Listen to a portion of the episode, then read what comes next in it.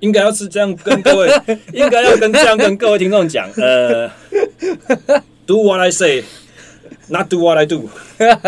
听，照着教练讲的做，不要做着你看见教练在做什么的事情。哦，对对，因为如果你做我做这些事情，你就会重复犯跟我一样的错误，最后你就只会跟我一样水准而已。各位听众，大家好，欢迎收听 SSE 训练漫谈第二季第八集的节目。那么本期节目呢，主轴是仍然是林彦君的访谈了，但是因为我们在访问的后半段比较有点聊开了，真正的呃有一点好像真正符合我当初设计训练漫谈这种呃不同领域专家对谈讨论的这种精神。啊，因此我在这一集的制作呢，我想要在里面掺杂出一些我自己的元素和想法，用来呼应一下这段对谈后半段的主题。那么在这段后半段主题里面呢，其实我们主要聊到了一些有关于一个礼拜之内的训练规划，呃，以及我们在工作啦或生活上有不同的呃突发状况进来的时候，怎么因应去。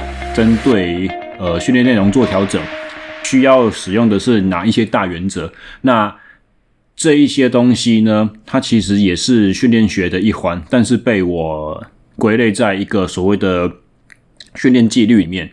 为什么我讲训练纪律？用纪律这两个字，其实纪律这件事情不是很像，就是呃威权式的、权威式的教练说：“你闭嘴，听我讲。”你你不要问太多，课表写这样你就照做就对，并不是这样子。所谓训练纪律的意思就是说，你要你要能够有办法去变通，有弹性，但是你的弹性并不是随意的，你的弹性是依据你的现况，依据你的需求，而且依据一些最重要的原则，以至于你知道什么东西可以放掉，什么东西呃是需要补回来的。如果原先写好的计划里面发生了什么样子的变动，那哪些部分是必须要去补足？又有哪些东西现阶段你可以知道，如果少做了那一两次，其实无伤大雅，你可以把它舍弃。比如说，我如果回去看我上一个礼拜或者前十天我所做的总训练里面，我如果已经有两次高强度训练的话，也许我的第三次高强度训练不小心有事情没做到的话。没关系，我就可以安心的说这一趟可以直接不算，我不需要去说明天再重新重复一次高强度间歇来补课，因为明天可能安排的是别的，比如说长时间低强度耐力，譬如说今天的训练刚好是在晚上，明天的训练刚好是在早上，那么今天晚上没办法做的话，我就以明天早上的课表优先，那么。以下我们就先听一下第一段的内容，有关于燕军一个礼拜上一次课之外，剩下的那几天他都做什么。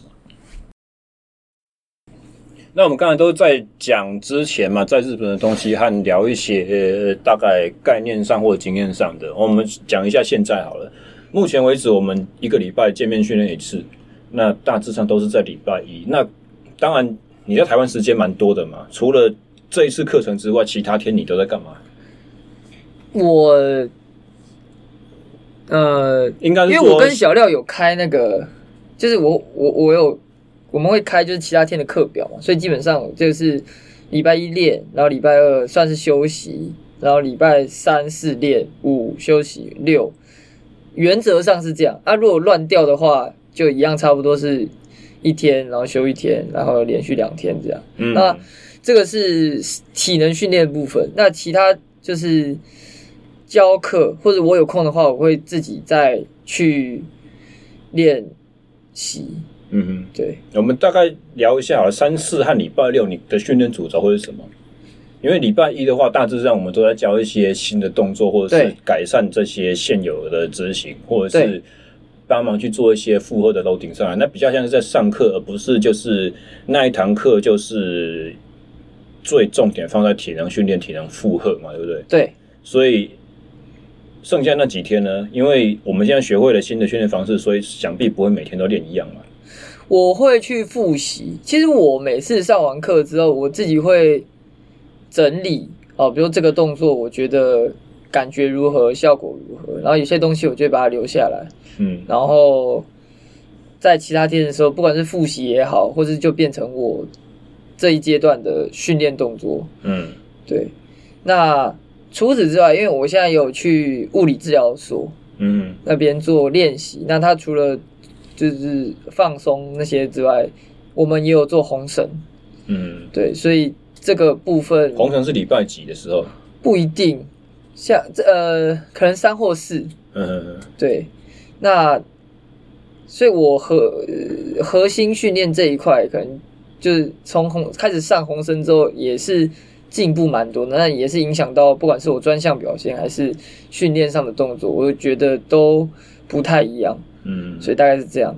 就是天母的那个热忱物理治疗所，哎，没错。主要负责帮你做的是那个吗？杨奇院长。哎，没错。OK，对对。好，那刚刚讲的是。动作的复习，但是如果以体能主轴来看呢？因为我们讲脊骨的话，它需要爆发力嘛，是，然后它需要，因为每次看到你演奏完一首曲子三五分钟，超级喘的，所以心肺耐力也是需要。那当然你要练爆发力的话，你有两个基础，就是力量最大力量要提升，然后你的速度冲刺速度也要提升。对，所以如果是以三四和六这三天的安排的话，你哪一天会排什么？然后你的理由是什么？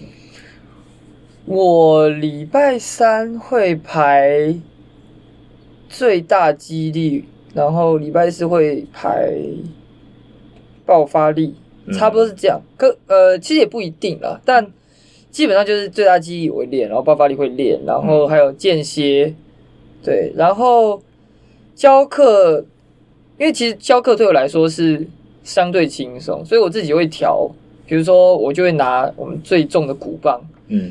对，然后呃去练，然后我在教课的时候，就等于也算是我专项练习的一部分时间。那个时候也也是某种程度上的，比如间歇，或者是就是我会透过专项来练我需要的体能。嗯，对。那你专心在练间歇的当天，你还会排其他体能吗？看身体状况，如果我当天。不是很好，我可能就只把重点练一练。嗯，那如果还不错的话，我就多多少少会加些其他，或是复习礼拜一的动作。加一些大概是什么？主要是核心了。哦，核心的部分。嗯，其实我会这样问，主要也是有点在 看看你自己大练的如何，因为练耐力的话，当天一定练完都很累。对，状况不会不好，所以我们如果说，就有点像是基本的训练概念一样，我练完高强度的心肺耐力之后，基本上不会再练任何很高品质的内容。啊，对，所以核心可以做，那一些以前做完的复习可以做，但是你如果是说，譬如说哦，冲完间歇之后我要来做一个举重动作的话，那真的是哦，那不行，对对，那个真的不行。OK，所以。但如果以，因为体能训练就是体能训练，我们就是要达到超负荷的目的。对，所以如果以正规的体能训练算一个 session 的负荷，我们讲大概十成来说的话，教课的那个专项训练对你来讲负担大概是几成？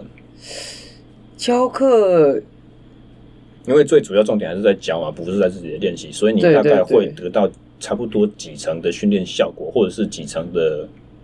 疲劳感、身体负担，其实差不多六上下了。看我对，看我那一天那想要 想想要练的程度，嗯，对，因为我我就是教课会混着身体训练嘛，嗯、所以我我会去控制我的那个疲劳的状态，嗯、而且我教课因为要去很多不同的地方，比如可能早上在巴黎，然后。要杀到树林，然后下午要到泰山，嗯、就是到处要跑，蛮多的呢。对，所以我半径快要跟我一样大了。对，所以就是那个疲劳度的累积 很可怕，很可怕。有时候其实也没练什么，或者根本就还没开始练。你是开车嘛？对不对？对，我开车比我好一点，我骑摩托车。哇，那个太阳晒，对 对，对对对，我一天如果跑三个点，之现在比较好了，之前。夏天的时候，真的晒一天晒一个半小时下来的话，哇，魂魄就去一半了，真的很难练什么东西。而且我们教课除了这个通勤之外，其实更考验的是，我一次可能要面对两个班的小学生，嗯，大家有跟小学生接触过就知道，那个是精神压力很大。对，那个而且大家就跟尽量电池一样，对，就很吵，很吵，然后秩序都要控管。所以我其实上课的时候，我要我必须要能掌控整个局面。嗯，那我的自己本身能量要开很强。嗯嗯。所以这个也算是某种消耗。对，这个是蛮大消耗，而且它是它是有生理压抑，但是它它是。对体能的进步又是一个无用的压力，对，没错，就是一个劳动而已，它不是训练，对，完完全没有帮助。有帮助的话就太好了，多多益善，对不对？对，这个真的是，这就是在台湾的考验啦。在日本那边，就是呃比较多是劳动的，当然心理压力也是很大。嗯、那在但日本那边比较纯粹，对，比较单纯啦，就是你你你训练的时候，你就那个时候就是在训练。可是，在台湾的话，时间是很零散的，嗯。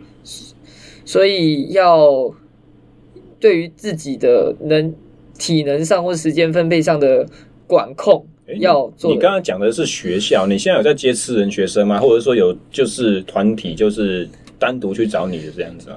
主要是学校跟社区，比如说农会啊，他们、嗯、对有一些太古的班，那我会去上。一个月呃，一个礼拜大概要教几个小时的课啊？七个小时。呃，可能我没有，我其实没有算过，但一天大概两到三个点，最多三个点啦，差不多两个点。那一个点最少就四十分钟一节课，那长一点可能两小时、三小时。那是跟我当私人教练也差不多了，很呃差不多多哎，对。尤其是你又是跑的跑点的，你又不可能说像我们一样待在同一间健身房，学生都来，对啊，这样子的话一天五堂课搞不好都可以。啊，你要跑来跑去的话，真的，一天三堂课很紧啊，很紧很紧，就快要找不到时间来训练了。没错，嗯，所以这这这也是跟小廖开始练之后一个观念的调整啊，就是说，你让你疲劳度很高的时候，我就不会去勉强自己一定要盯到什么什么数字那些的，我就会呃，就做做到我要的训练目的，或者是。呃，可能今天就练习，先练别的东西。而且刚才我之所以会问到教课的体能负荷多大，其实我也是有一点想要传输一个概念给我们听众，就是说，在这一期节目已经出到第二季第七集了，你如果加上碎碎念的话，很更多。但是这件事情我还没有很明确的讲到过，就是强度的分配。其实低强度的训练，因为因为我们刚才虽然讲了很多什么高强度，不要永远都这样做了，但是。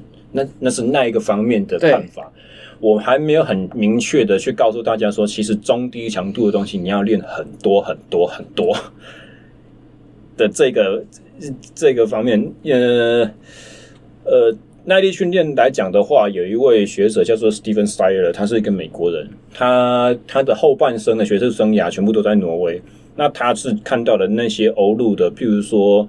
划船的啦，越野滑雪这些选手，欧陆他们的耐力是很强的。啊，他去看他们这些呃世界杯啦、世锦赛、奥运拿过前三名的选手，把他们的训练日志拿出来分析，才发觉说，原来他们低强度很轻松的那种训练，占了所有训练时数的百分之八十以上。哦，他们的高强度是占百分之二十上下。然后比赛相关的那种，你认为就是最专项的耐力，譬如说马拉松选手的马拉松配速好了，嗯。他们在那种比赛配速的训练时间是极低的，最少要么就比他高，要么就比他低。嗯，哦，对，所以他他们挪威人有一句讲法，就是说我们好像在做菜或者在烤蛋糕一样，高强度的时候就是你蛋糕终于烤好，你拿来吃很开心的时候，但是在整个烹调的过程中，你花最多时间是什么？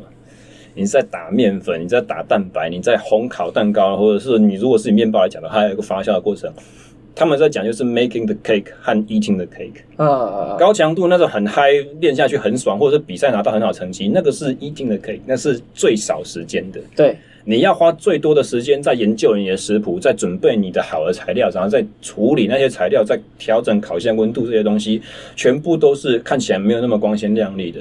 看起来就是好像没有说呵呵哈一很厉害这样子，但是比较好像单调一成不变。你要有耐心的这种东西叫做 making the cake，那个要占百分之八十以上的时间。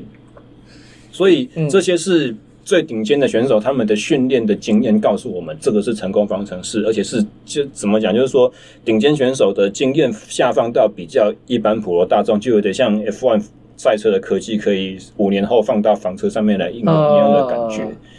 呃，为到底为什么是这样子，我们还不是很清楚。但实际上我们知道这样有用，而有用的重点就是在于说，有点像你教课那个东西，也是你的体能训练，但是我要的是。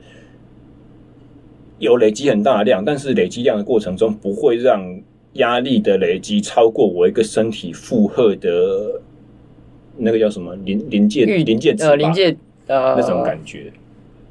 所以慢慢的我会发现说，其实这种东西我有点不愿意讲这句话，但是因为一讲出来就很像玄学或者是什么妖术一样，但是有点像一法通万法通一样。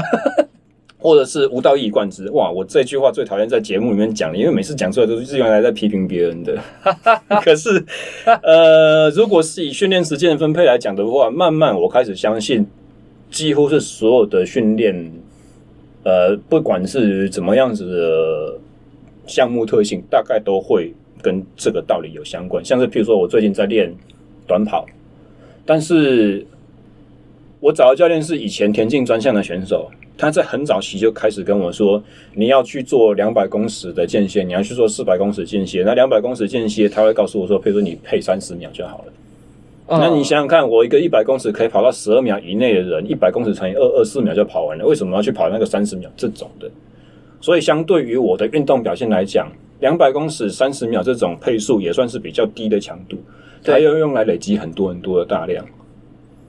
但是很可惜的，我没有乖乖去听。”其实我给自己的辩解是我跑不起来，啊，那个体能负荷我可以承受，但是我的脚没办法承受。我遇到的一个很大的瓶颈就是我，我上一次练田径是二十年前的事情，小学六年级，我中间从来没有做过任何的正规训练，所以我都知道我跑我跑得出来一趟的成绩。是，可是我跑完那一趟之后，我大概要休五天以上才能够练第二趟。我的脚会超级酸的，刚开始是足弓底下的那个大拇指的鱼际肌会超爆酸爆痛，到后来那个地方不会酸了，但是小腿、小腿后侧、胫骨内侧，哇，真的是痛到会真的不行，痛到那种就是就算是时速九公里慢跑都没办法，所以我要怎么去累积大量，完全没办法。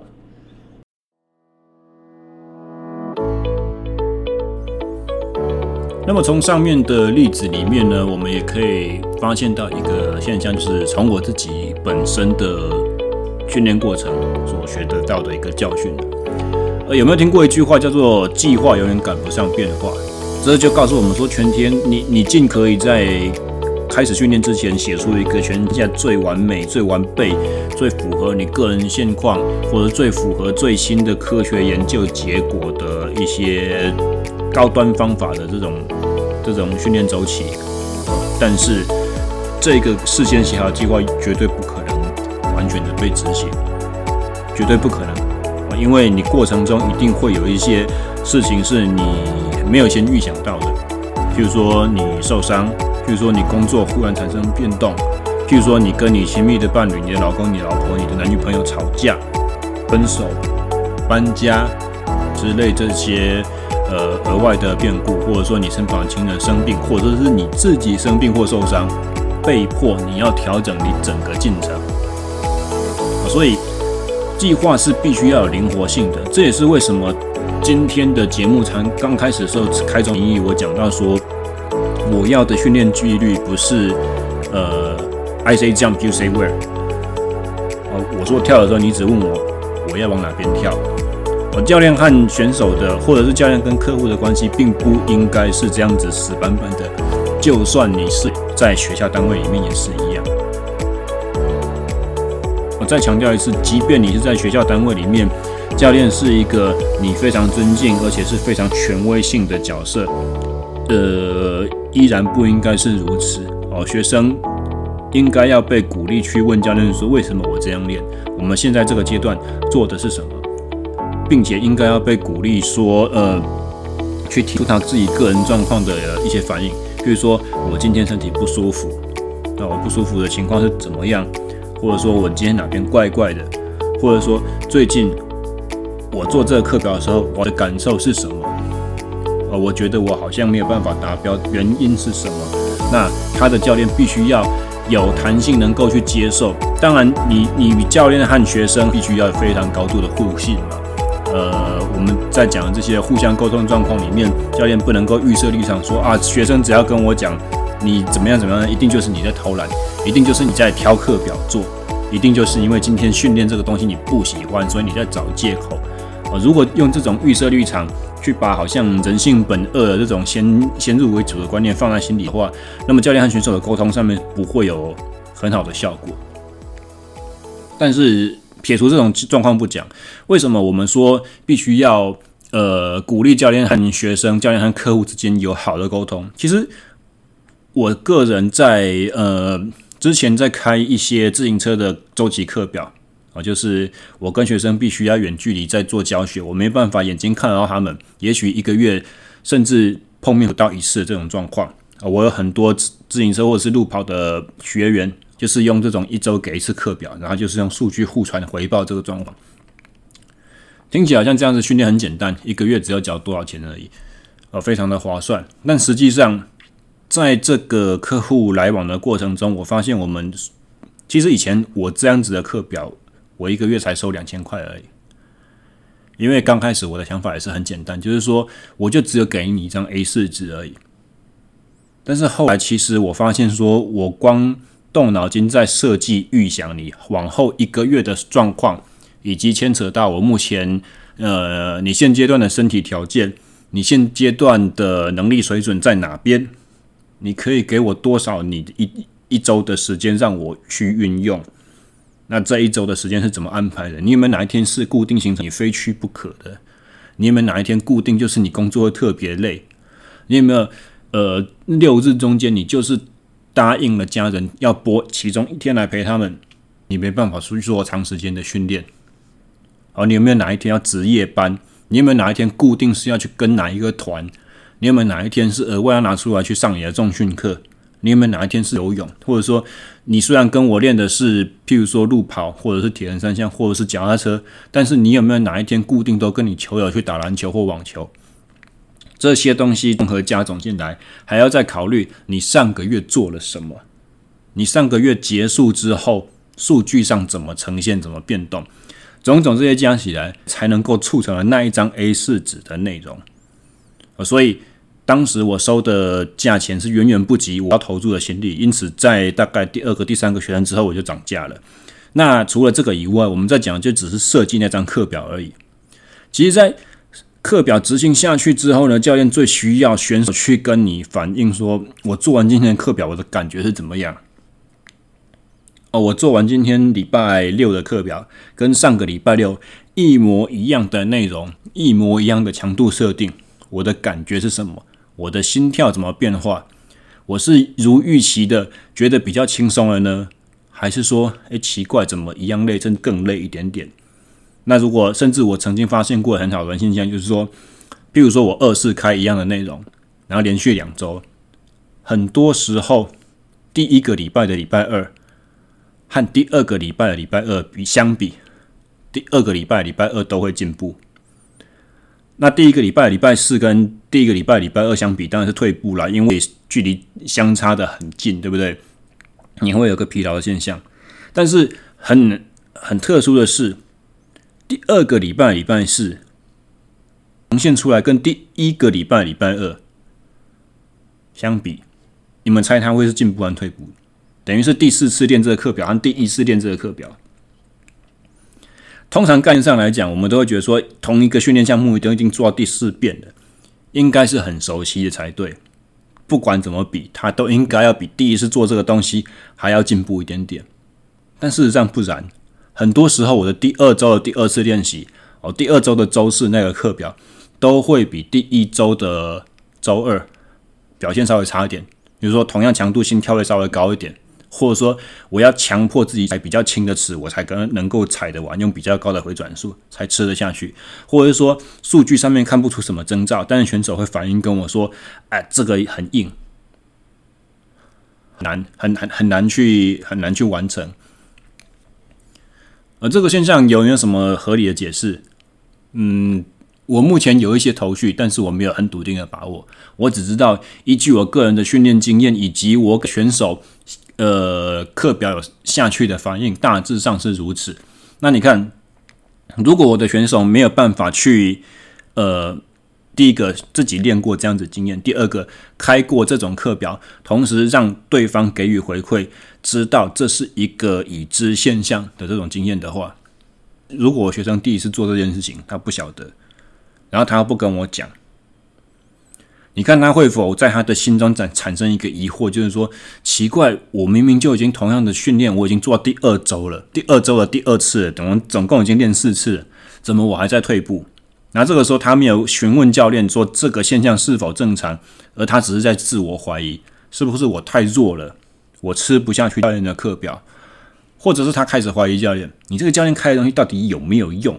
为什么我会同样的东西都乖乖做了之后，百分之百照做，结果我越做越弱？是不是我要么就第一个练太少，呃，现现在这个教练开给我的内容练太少，或者是第二个，现在这个教练开给我东西强度太高？不符合我目前的需求，于是他就会开始做一些额外的调整，要么就是对操作课表这种我们说强度计量自己去进行调整，或者是说采用不同的方式啊，譬如说我开始原本是训练台的课表，还开始去外面骑，或者说他会增加一些量，哦，他他会在今天既定的课表结束之后，还去补一段时间。先说补一段时间，这个并没有一定的好或坏。有的时候这种呃额外加练的东西呢，我是非常给给予学生弹性的，甚至是我我可能在我的课表里面，我会有白色底和黑色底的呃和灰色底的部分。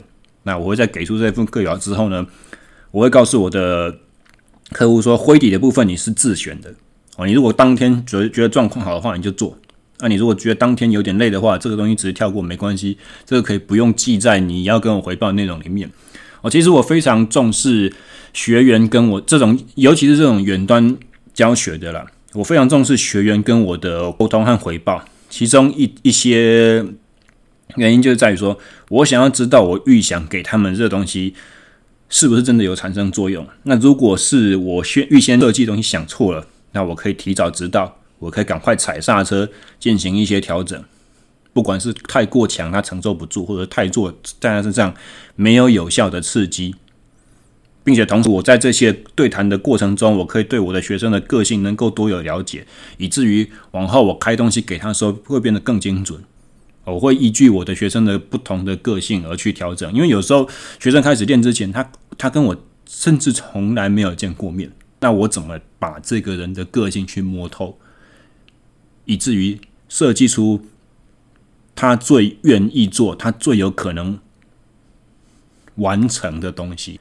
而一份好的课表是一份学生愿意去做的课表。学生如果不相信，或学生如果不喜欢的时候，那份课表就算是用了全天下最高深的理论，它依然不是一个好东西，因为它没有实现成果的机会。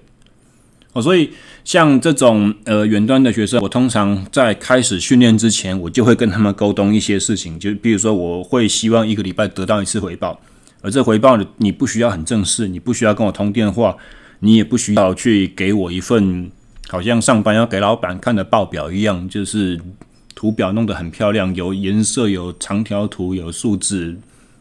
我曾经有这样学生，就是这么这么样子认真的一个台积电的工程师。就是每次回报给我东西都很，这拿到会让教练羞愧，觉得说这这学生比教练还认真，你知道吗？但是其实我需要的回报就只有两个很重要的东西。第一个就是我需要有几几个关键课表的波形，你要给我你的心跳，或者说你的配速，你你数据化呈现，而且这个数据最好是能够图像化，让我能够快速的看，而且让我能够跟。上一个礼拜同一个训练 session 去做比较，第一个要有这个，呃，然后第二个是你的主观感受，你用很简短的几句话几个字来跟我说这个礼拜状况好或不好，我整体来讲给自己几分，哦，跟之前来讲的话，同一件事情我持续做，我觉得轻松了，还是哎呀普通，或者是哎怎么好像比较差。然后第三个就是什么？课表执行率。哦，课表执行率的意思就是说，一个礼拜的训练 session 训练单元数，比方说如果有呃如果有六个训练单元好了，那我只要做了五个。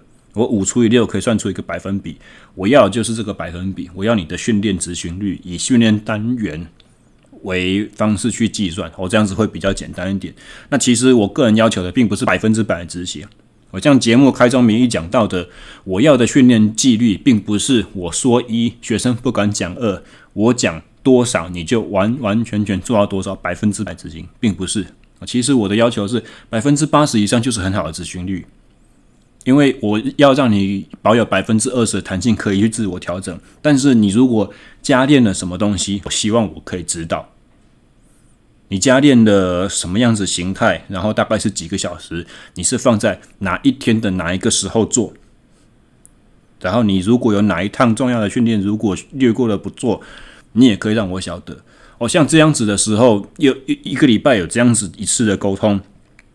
教练和选手的合作才会是非常的融洽而且愉快啊！我刚开始第一次，生平第一个开课表学生，一个礼拜大概会跟我做四五次以上的讨论，那个频率多到甚至你会觉得说很烦，但是久了之后就会只久了之后就会了解说，其实这样子的学生才是最好的学生，因为我们彼此之间能够掌握的一清二楚。然后他对教练的信任度也可以高到，当他觉得有什么事情不对劲的时候，他不会自我怀疑，他也不怕对教练提出质疑，说：“哎，这这个东西好像怪怪，你是不是写错了？”或者说他也许会知道说，这一场比赛我是在什么样子特性的地形下去比，然后他讲的那场比赛，也许我本身并没有参加过，所以他会主动的告诉我说：“呃，关键点是什么？决胜的地方在哪边？”然后通常大家的反应如何？然后去年我比的怎么样？我觉得我最弱的地方是什么？等等这些东西会提前让我知道哦，所以我安排课表的时候就可以把它通通都考虑进去。我最怕就一个现象，就是课表出去了，一个月无暇无息，我也不知道学生到底干了什么，我只知道钱有进来了，然后再来就是。我根本不知道他接下来还有没有继续跟我练，然后等到可能下个月一号过了，二号、三号的时候，学生忽然叮咚传一个讯息说：“教练，这个月课表嘞。”第一个我会觉得很内疚，干，我把你忘了。然后第二个就是说啊，我根本不晓得你上个月练的怎么样，那你要你这个月跟我要我我我要怎么生一个新的东西出来给你？我所有能够参考就是我上个月那张东西啊，还有你。你的距离你的目标，你又少掉一个月可以规划了，所以理论上面就是哦，我们依照训练的训练的学说，就是哦，现在这个月是什么期啊？这个下一个月是什么期？所以中间应该排什么东西？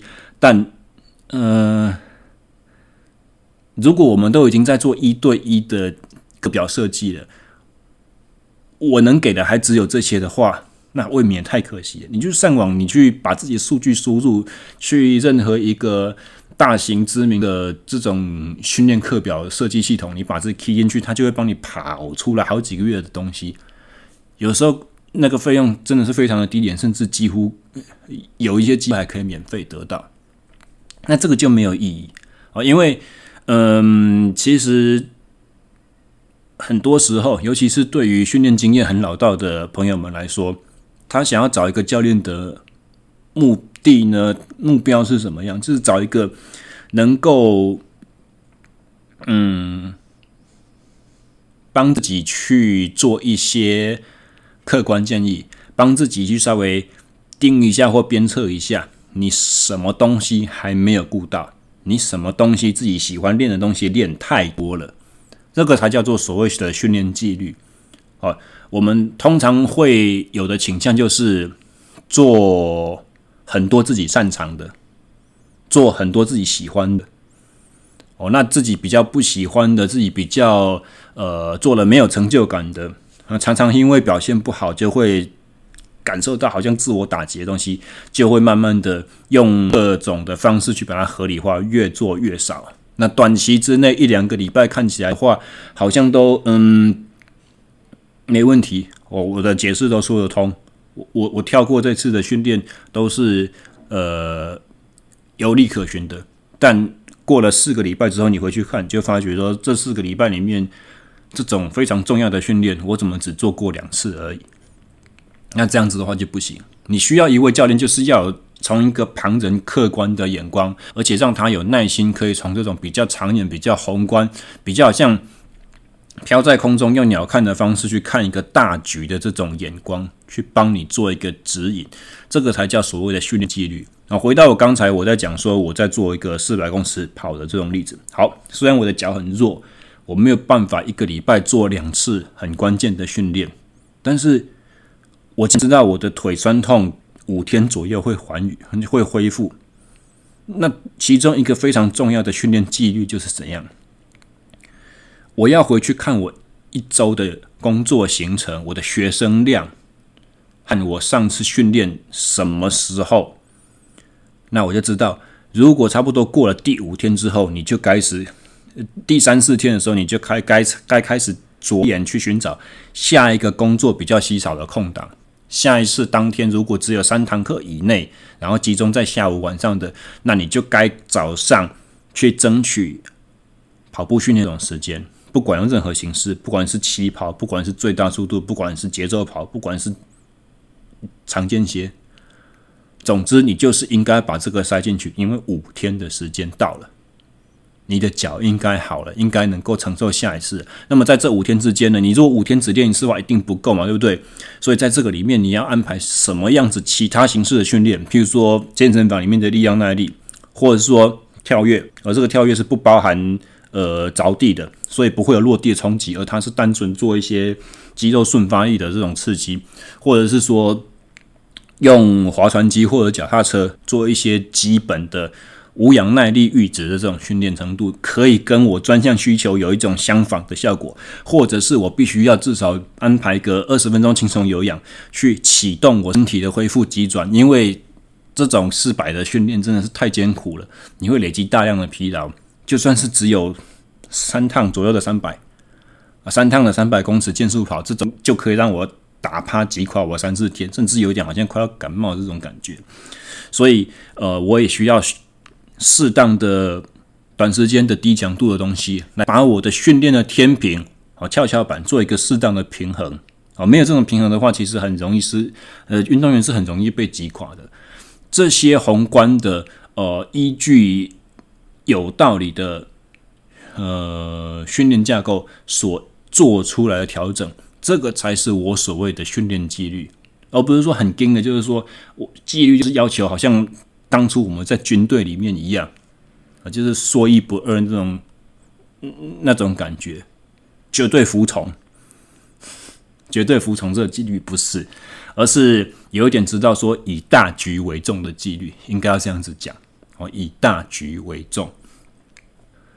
呃，那些真的打底的东西哦，虽然我们在训练漫谈过程里面，我们讲的好像一些比较呃高端的，或者说你可以觉得它是比较专业的，或是比较先进的，而这些比较聪明的训练方式，呃，可以去帮助你对有效的达成目标。但是其实不要忘记了，呃，训练。有一个很重要、很重要的前提，还是特别是耐力运动员，你还是要投入到你的时间，你你的基本的训练量还是一定要大。哦，这个是逃不掉的，这个绝对是逃不掉的。举个例子，你如果跑，你要参加马拉松比赛，然后你大概上知道我上一次的训，我上一次完赛时间是四个小时左右。那你在下一次跑马拉松的训期间，你怎么可能会不跑三小时或四小时的这种长时间呢？你可以量不用到四十二点一九五公里，你的量可以只有二十五，可以只有三十，但是你时间至少要到，你的训练量一定要到，否则的话，你怎么可能会有基础的耐力表现？这个是躲不掉的。这是再怎么高端、再怎么先进、再怎么取巧的训练方式都没有办法取代到的东西。这个才叫所谓的训练纪律。它要求的是一个耐心，它要求的是对一个过程的信任，而不是好像我要拿百分之一百的速度出来，我要拿我我要训练到可能练完会累趴在地上，会练到吐。会练到心跳会到一百八十几，然后持续五分钟左右这种，然后用意志力去把它跟完，不是，而是可能是要求说你要有耐心，日复一日，今天做完，明天再来的这种训练纪律。或者是像节目刚开始我所形容到的，如果我知道一个东西很重要的话，那我就要挤出时间来把它补起来。这种大局为重，用宏观眼光在看自己训练计划调整的一个手段，这个才是今天目标的主轴。好，那么我们讨论到这边之后，呃，还是一样回到今天我们的主角了，就是林彦君，他在台湾的这段时间。预计回日本的时程可能到目前为止还是不明确了，但是在这次的访谈内容中，我们也了我我也对他有了一些更深层的认识，因此因此也不免说会在节目的末尾去询问他一些未来的愿景呃。所以以下我们就听彦军他针对呃吉谷的艺术表现是有什么样子的看法。对一些人为什么要追求卓越的一个讨论，以及他未来如果结束了在日本的鬼太祖古作的研究生涯之后，他的呃下一个目标是什么？好，以下我们再继续听最后一段的访谈内容。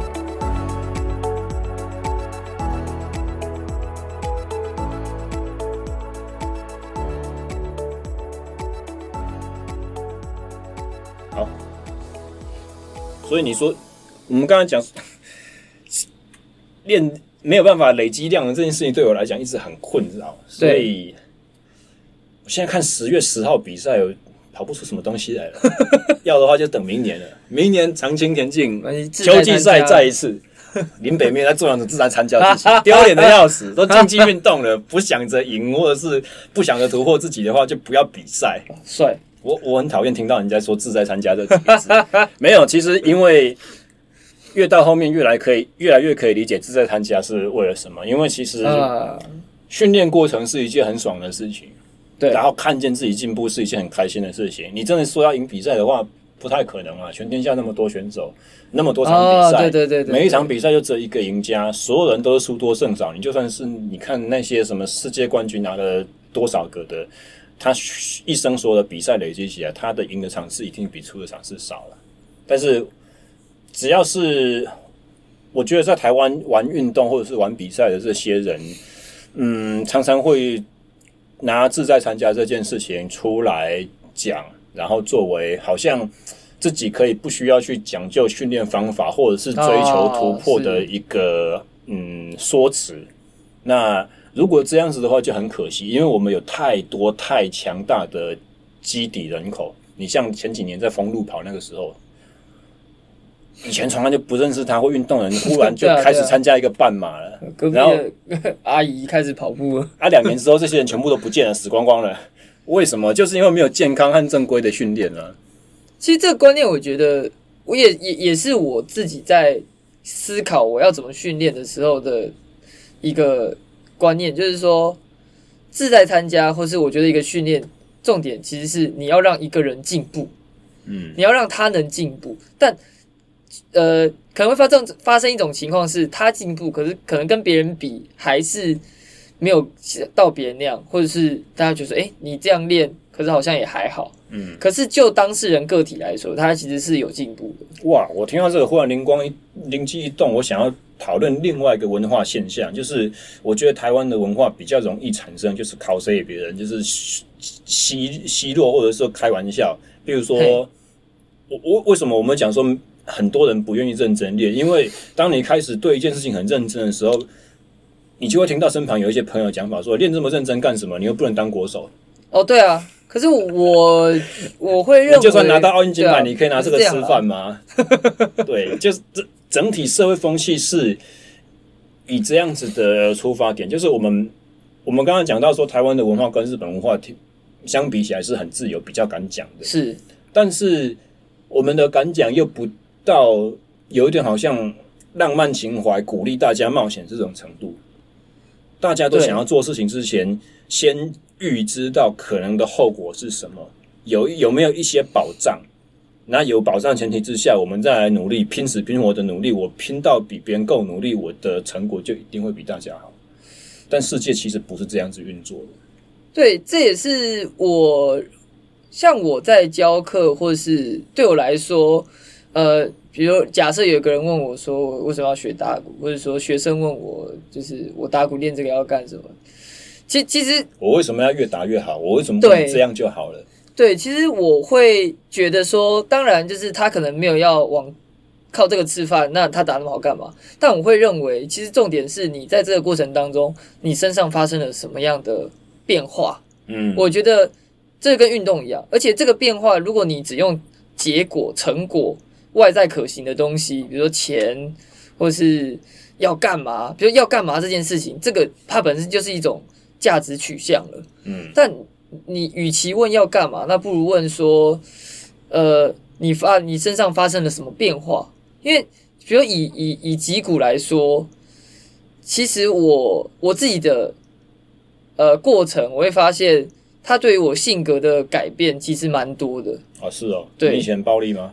不不是不是，我我开始练骨，刚好像脾气更冲了。就练骨之后变得比较呃开阔一点，对，然后比较有勇气。对，然后练之前其实相对来说会比较呃怕生嘛，就是会比较稍微会内向一点。但我现在还是呃相对来说不是外向的人啦，但是相较于啊对，但相较真的啦，但相较于。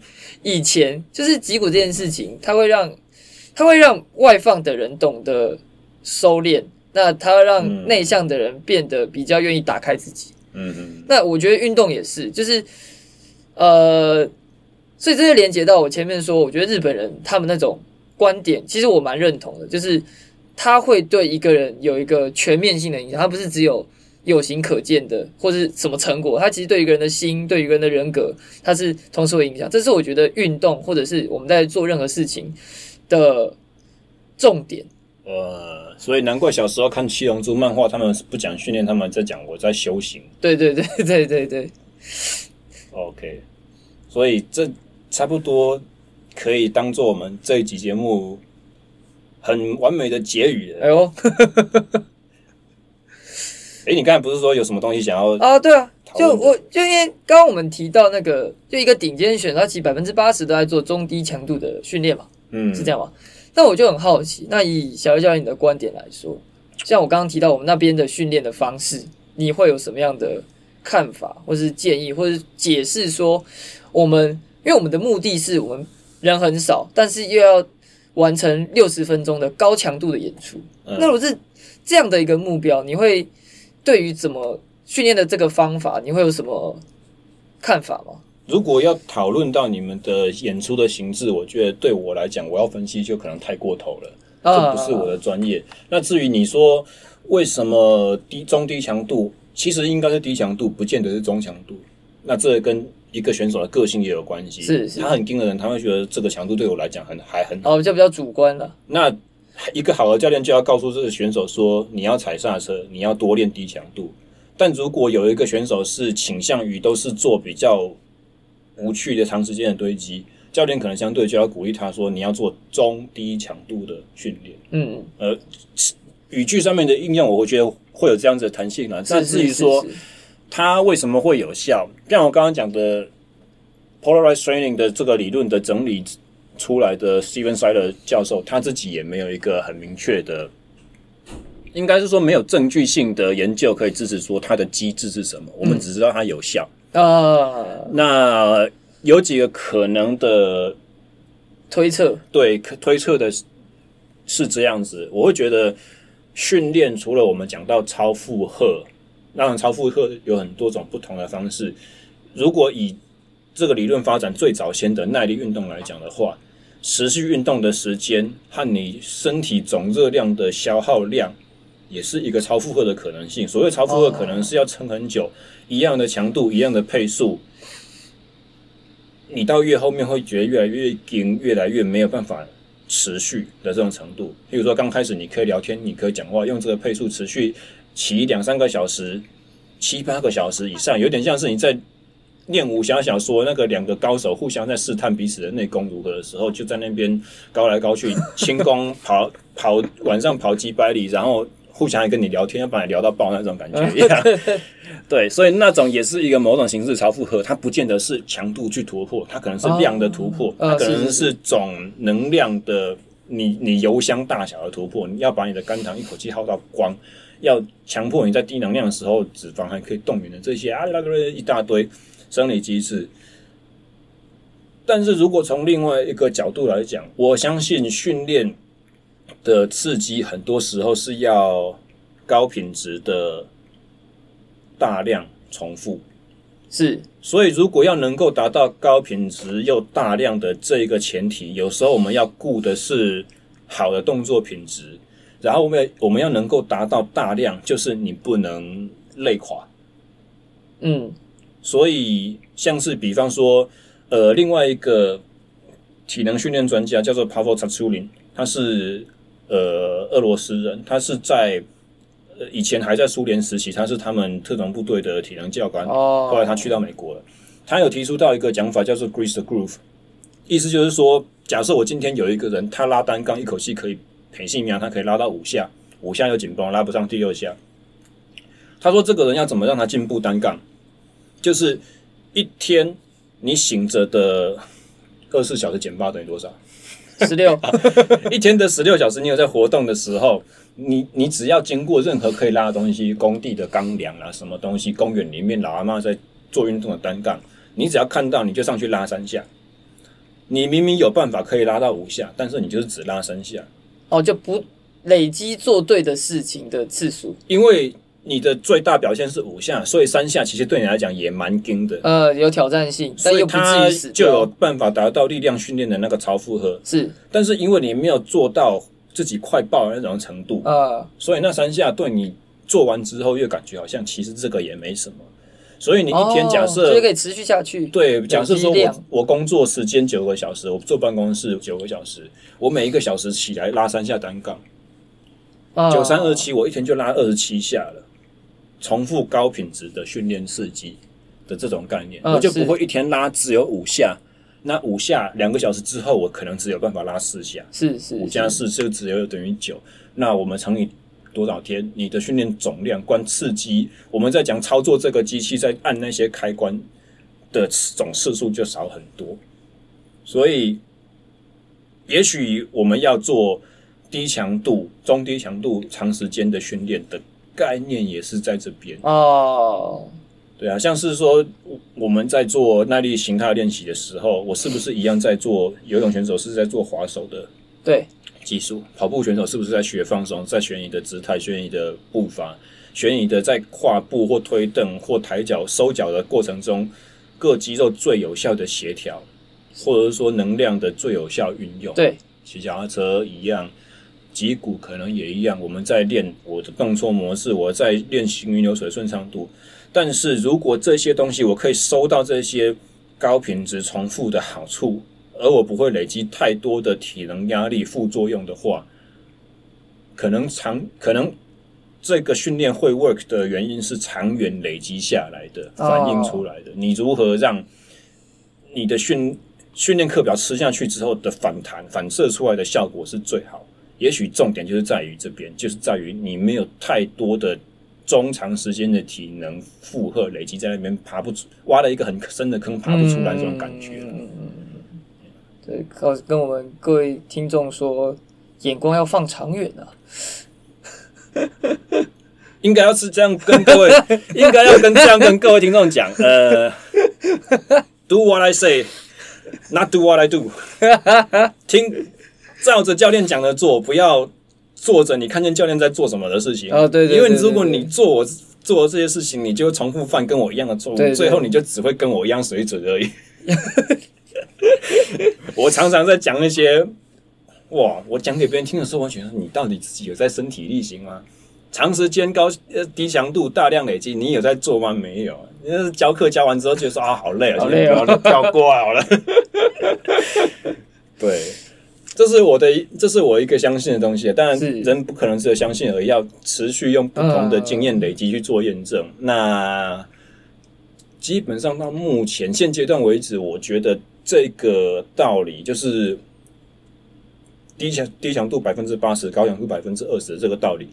大部分的时间都还行得通啊，是，但是我相信在不同天分的人身上，不同先天条件的人身上，譬如说红肌白肌比例不一样的人身上，哦、也许也会有不一样的差别。哦、也许这种训练的方针会特别适合，就是先天有耐力底子的运动员，也说不定。也许对于有爆发力条件比较好的人，他就比较需要用那个所谓的。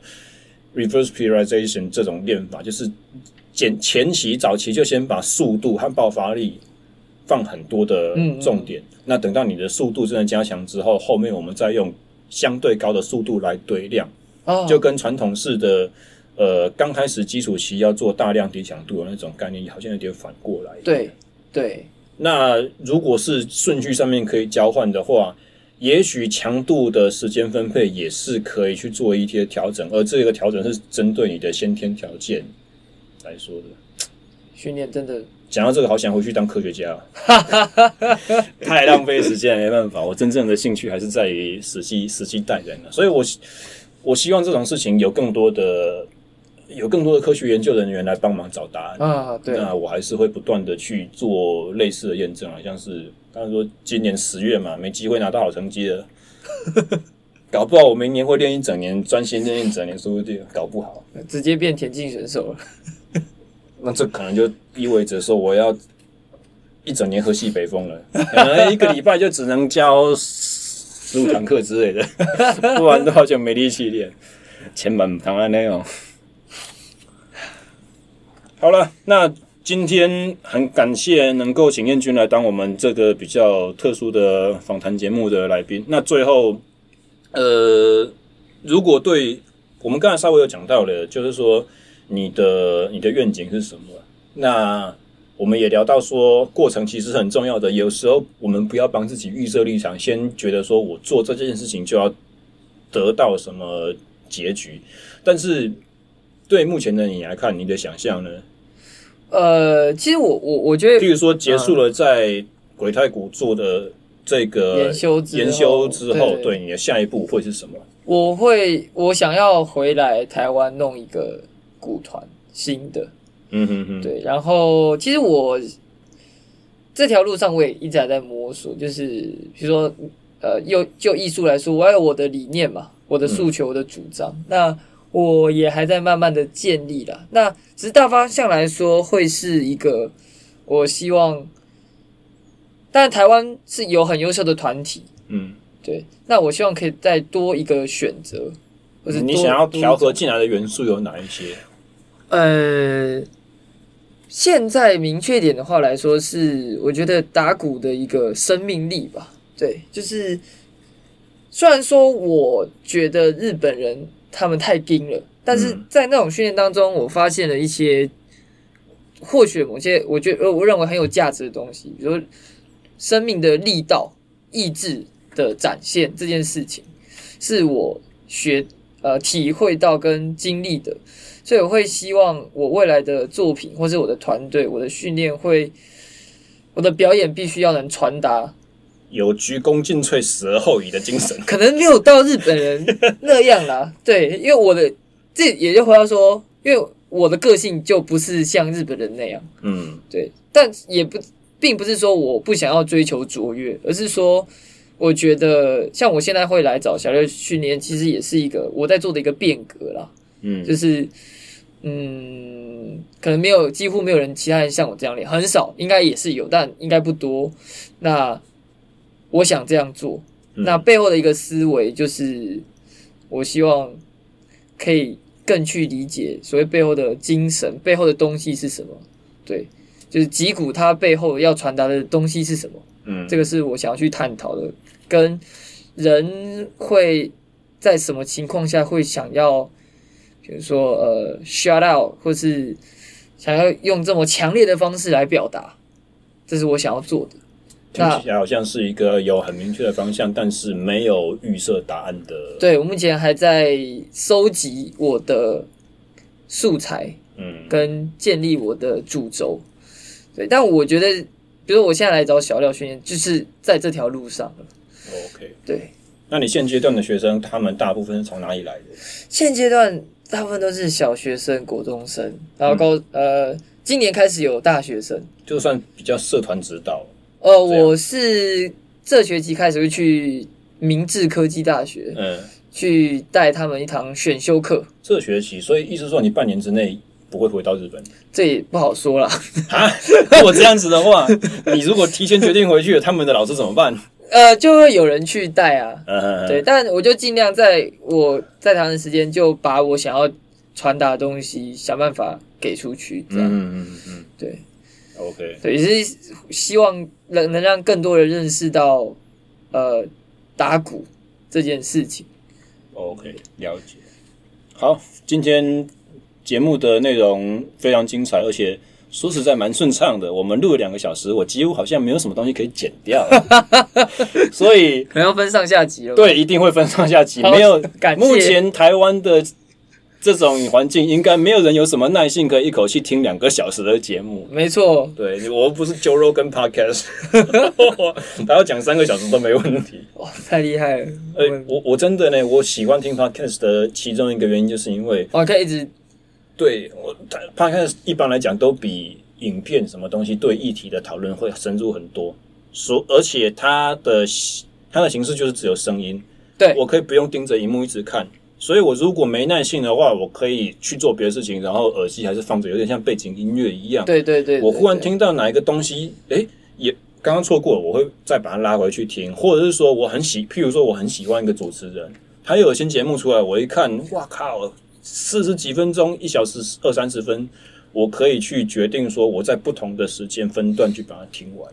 而而且蛮适合通勤的时候了，或是哇，通勤的话就变成说。